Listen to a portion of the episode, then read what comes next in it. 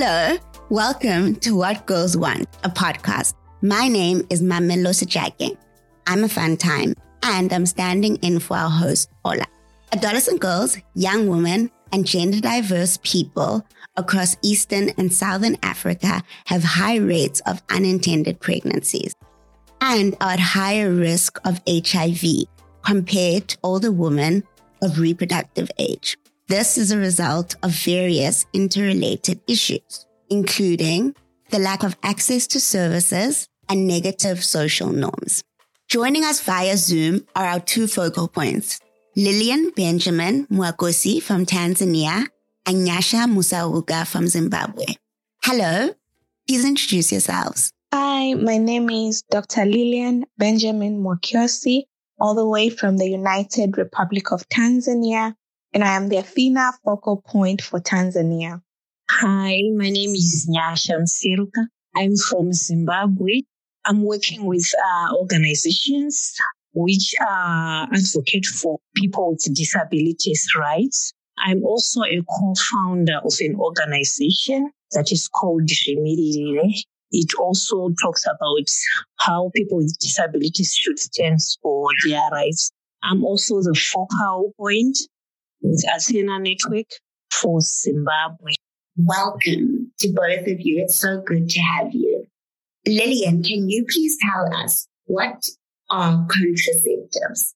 So contraceptives are different alternatives or rather methods and tools that um, can be used to give um, a person the power to decide when to conceive and when not to, how many um, uh, times in their lifetime they would love to conceive, if at all that's an option they're looking into, and if at all they're not looking into conceiving at all. And by conceiving, I mean involving all partners that um, are subjected to the decision and deciding if they, they're choosing not to conceive and making sure that it's a choice that someone makes and they're able to meet that end using those tools that are available in our communities through health facilities.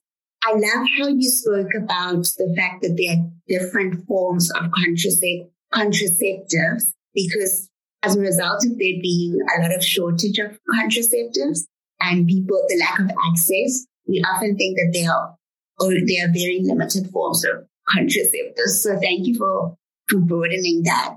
And also like bringing in the fact that contraceptives allow us to have choices, which is very important. Nyasha, could you please share with us your understanding of contraceptives? Uh, I think I just like Dr. Lilian has alluded to, contraceptives are different ways in which, um, if we are not even a couple or a person can choose when and how to, to have children. And I would also like to highlight that some of these contraceptives, they also uh, reduce the chances of contracting HIV or contracting STIs. A person can choose which one suits her best or which one suits them best if they are a couple planning on having their children. So sometimes these are contraceptives. Some people call them uh, family planning methods. They are there for couples to plan how their family is going to be, how many children they are going to have. Thank you, Nyasha. That was really insightful. Um, again, you brought in the fact that contraceptives give us choices, right? And while you were speaking, I was also thinking about the fact that contraceptives aren't also always about preventing pregnancies, but also I know some people use contraceptives or different, there are contraceptives that are used to balance hormones. So that like if you have bad period pains or hormonal, is it Dr. Lilian, you can correct me, hormonal, hormonal irregularities. Contraceptives can help with that. So they can make life easier. Could you please share with us? I'll start with Nyasha. Why are contraceptives important? I think personally, uh, it empowers the young women, the adolescent girls and young women on what to say when it comes to their bodies, when it comes to their um, choices uh, of uh, using these contraceptives. It's all about empowering. Thank you for bringing in the, the relationship between contraceptives and bodily autonomy and taking it further than just thinking about reproduction or procreation and, and, and adding the fact that they can be a source of empowerment and bodily autonomy. Lilian, would you answer the question as well, but also take into consideration so what are the, the benefits of contraceptives and what are some of the barriers that we face when it comes to accessing contraceptives? Contraceptives provide a room again to give women, to give community members choice to decide when to conceive it, if, if that's an option that they're looking into. But also, like like you have mentioned, choice is a very fundamental element in how we access sexual and reproductive health services comprehensively. So that's one thing that contraceptives bring into our sexual and reproductive health packages. Uh, but also, additionally, I would talk about how contraceptives have proven to have improved maternal and child child health, um, maternal well-being, maternal outcomes, and also um, child health in general. Back in the days, we used to hear a lot of mortality rates, high mortality rate pertaining to, you know, complications that would happen before, during, and after birth. And somewhat they were contributed by the fact that women did not have the choice to decide when to actually allow their bodies to read before they decide that they want to have more babies, even an option that they're looking into. And now we're in the space that we have better maternal and child um, outcomes throughout the journey as one decides to become pregnant and hopefully successfully getting into the level where they're able to actually bring a life.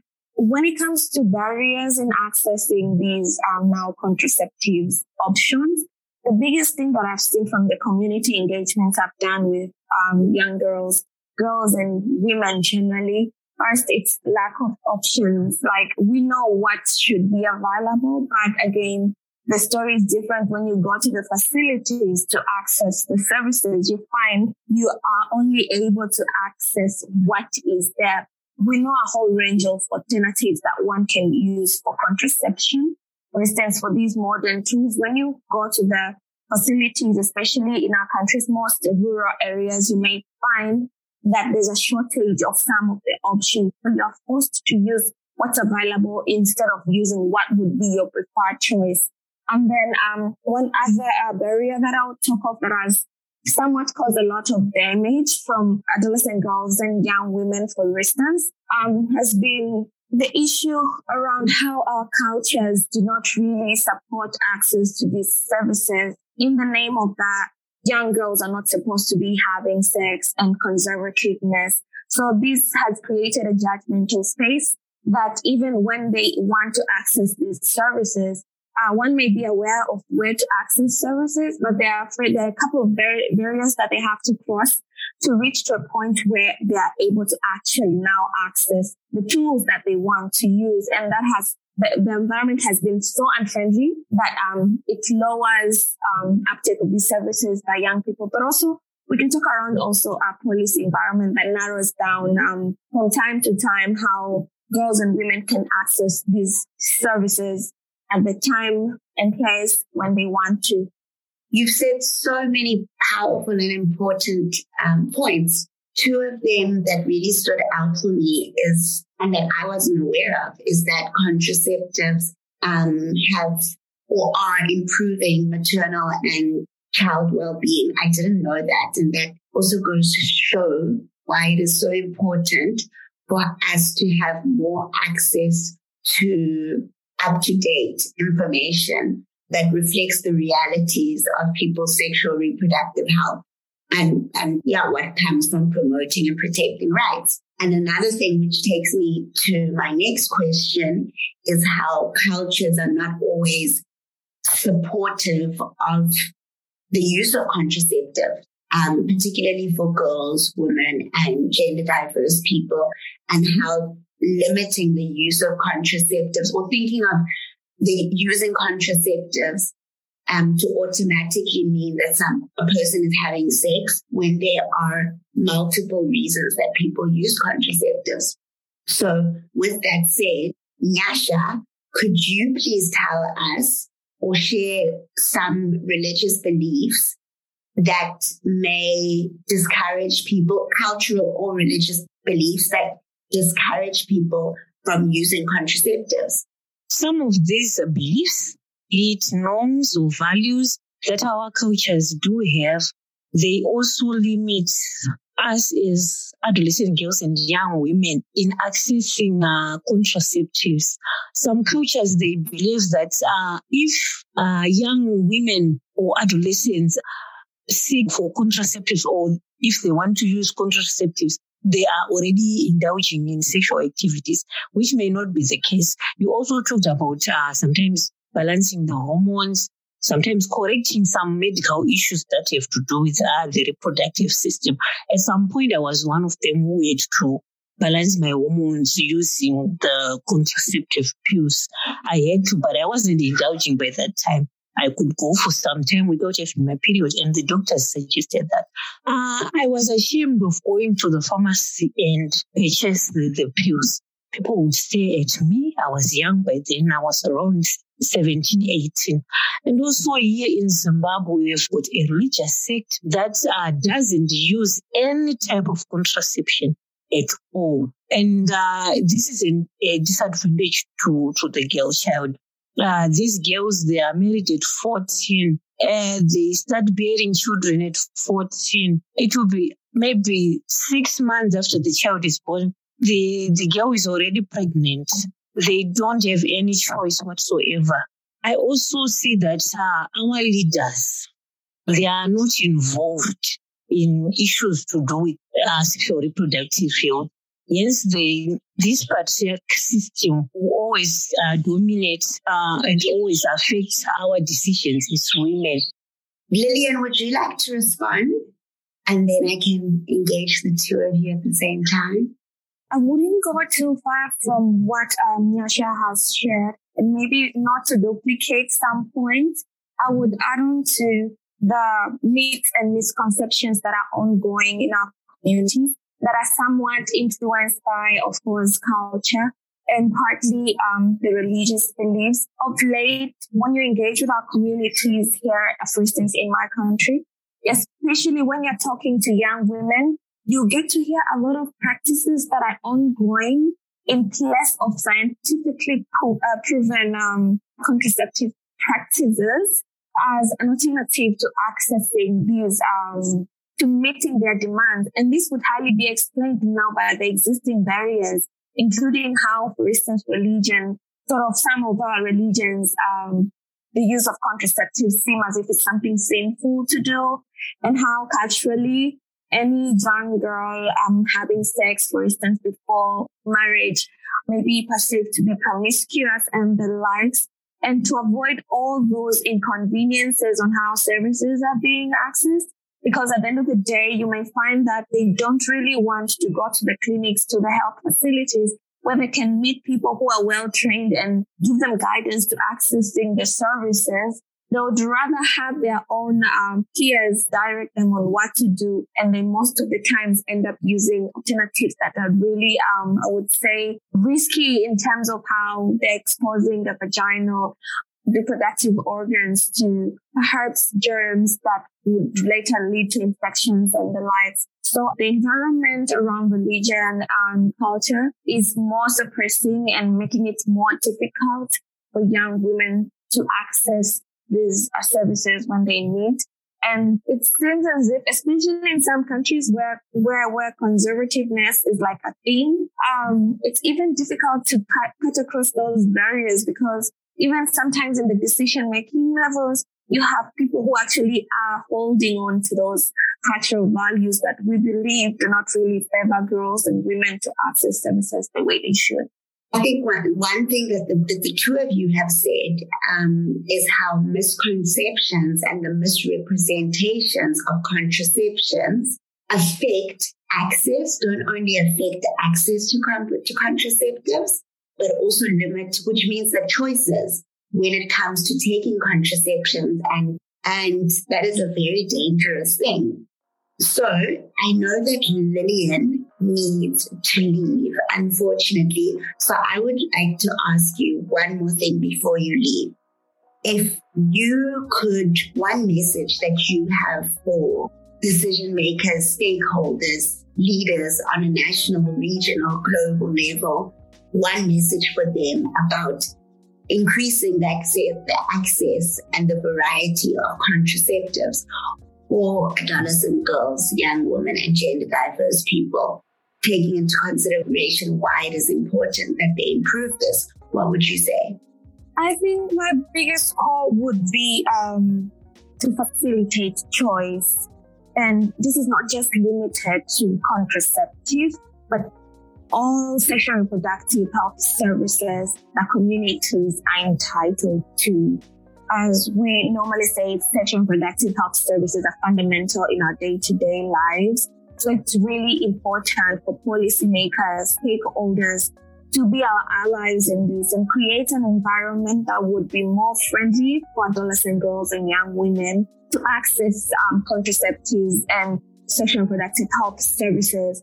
And when we're doing this, they need to bear in mind access to services has nothing to do with someone's sexual activity levels. It's really more important to ensure that we have information available and services available so that anybody who needs them can access them whenever they have to, than leaving an environment that we're currently in where young women may need services, they don't know where to access them, and it becomes difficult to get to them even when they find out where exactly they can access the services, and um, eventually getting to places where the services being provided do not meet standards. So it's really important to up our game in making sure that we make um, these services as comprehensive as possible and allow a friendly environment for adolescent girls and young women to um, access them whenever they have to. Thank you so much. Thank you, Lilian. It has been amazing being with you. We look forward to having you and connecting you on another session. Go well.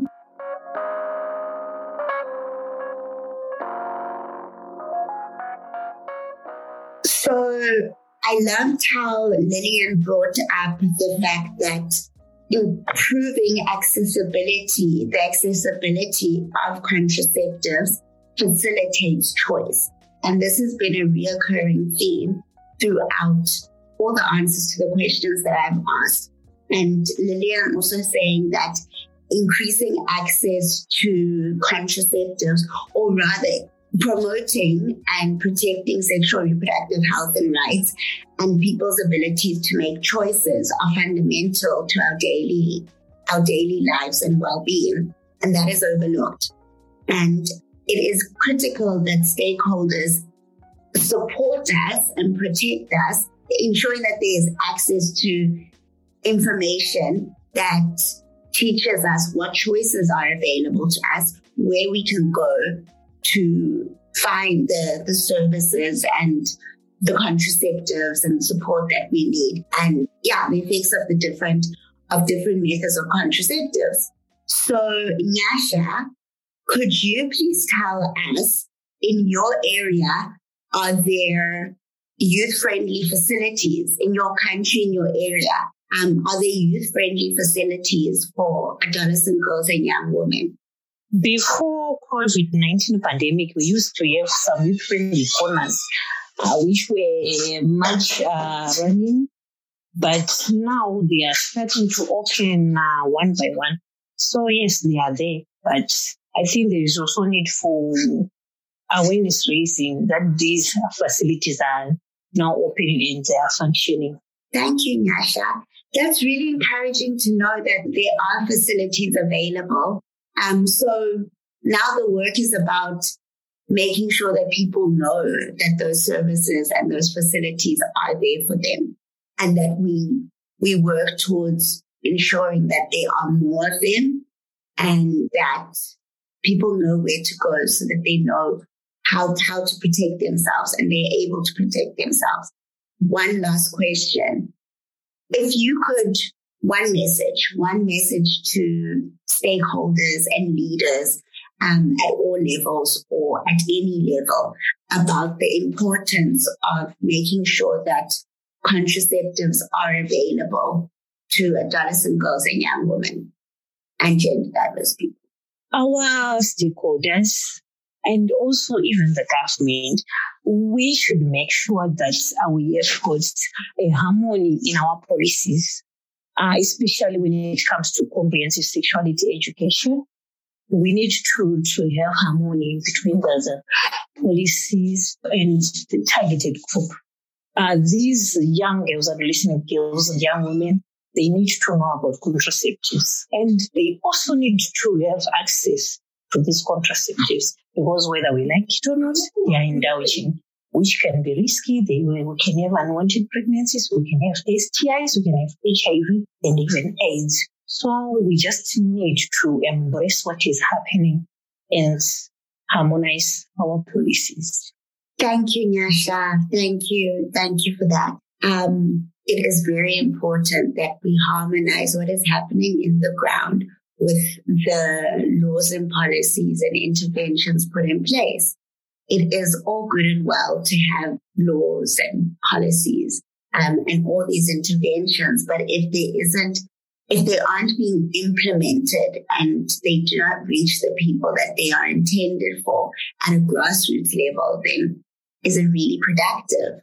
So thank you for, for, for raising that. And I, I love the word, the fact that you use the word harmony. That is what we need.